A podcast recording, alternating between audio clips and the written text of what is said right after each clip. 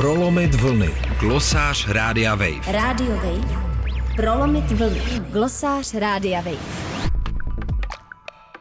Antipotratové aktivity a organizace jsou už delší dobu na vzestupu a slaví úspěch. V posledních letech byl výrazně omezen přístup k potratům v některých státech USA. Během první vlny pandémie k omezení docházelo na klinikách mnoha zemí. V minulém týdnu těsně o jeden hlas neprošlo stížení dostupnosti umělého přerušení těhotenství na Slovensku. Ve stejném týdnu vydal polský ústavní soud rozhodnutí, které považuje výjimku umožňující podstoupit interrupci Polkám, jejichž plod má vady neslučitelné se životem za protiústavní.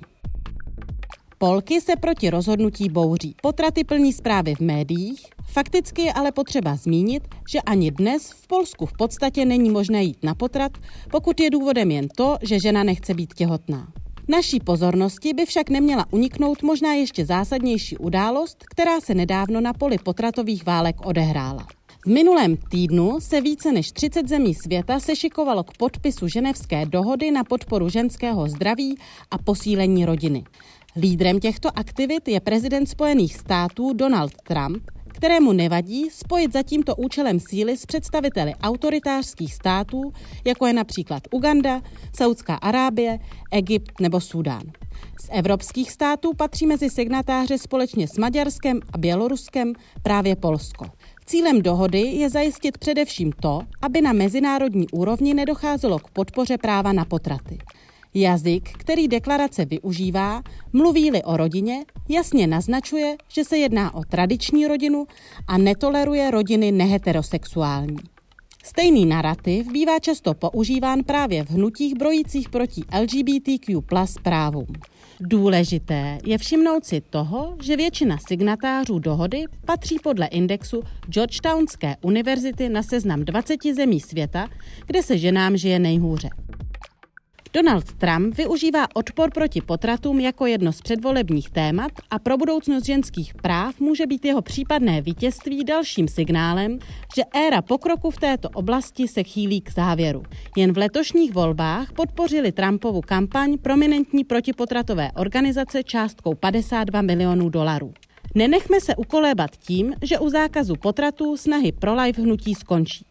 Ač se může zdát, že v různých zemích jsou sympatizanti hnutí proti potratům rozdílní a je těžké prokázat, odkud jsou financováni, celosvětově prosazují totožnou agendu a používají k tomu jednotný komunikační styl. Podle letošního amerického průzkumu veřejného mínění nejsou příznivci hnutí pro-life ani tak subjekty podporujícími život, ale spíš mizogínii. Víc než polovina dotazovaných, kteří jsou proti potratům, věří, že muži činí lepší politická rozhodnutí než ženy. Větší část respondentů také věří, že v pozicích moci by neměly být ženy a muži rovnoměrně zastoupeni. Dotazovaní souhlasící se zákazem potratů nepovažují za součást rovnosti žen a mužů svobodný přístup k antikoncepci. Omezování přístupu k antikoncepci nebo alespoň informacím o bezpečné ochraně před početím můžeme pozorovat nejen v USA, kde je v některých státech sexuální výchova na školách zakázána, ale i v sousedním Polsku. Tam byl zákon postihující ty, kteří sexuální výchovu poskytují, schválen před pouhým rokem. Může se zdát, že v Česku se nás tohle téma netýká ale připomeňme si bouřlivé diskuze roku 2010 o metodické příručce k výuce sexuální výchovy, která nakonec pod tlakem konzervativců musela být ministerstvem školství stažena. Diskuze kolem Istanbulské úmluvy či právo na manželství pro všechny.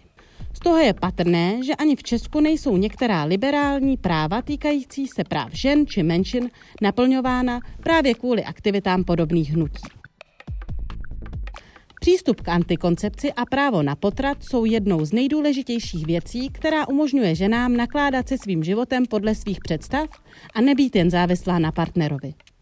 Právě až možnost plně kontrolovat kdy, kolik a jestli vůbec budu mít děti, že nám dovolila studovat, vydělávat vlastní peníze nebo opouštět partnerské svazky, ve kterých nechtějí být.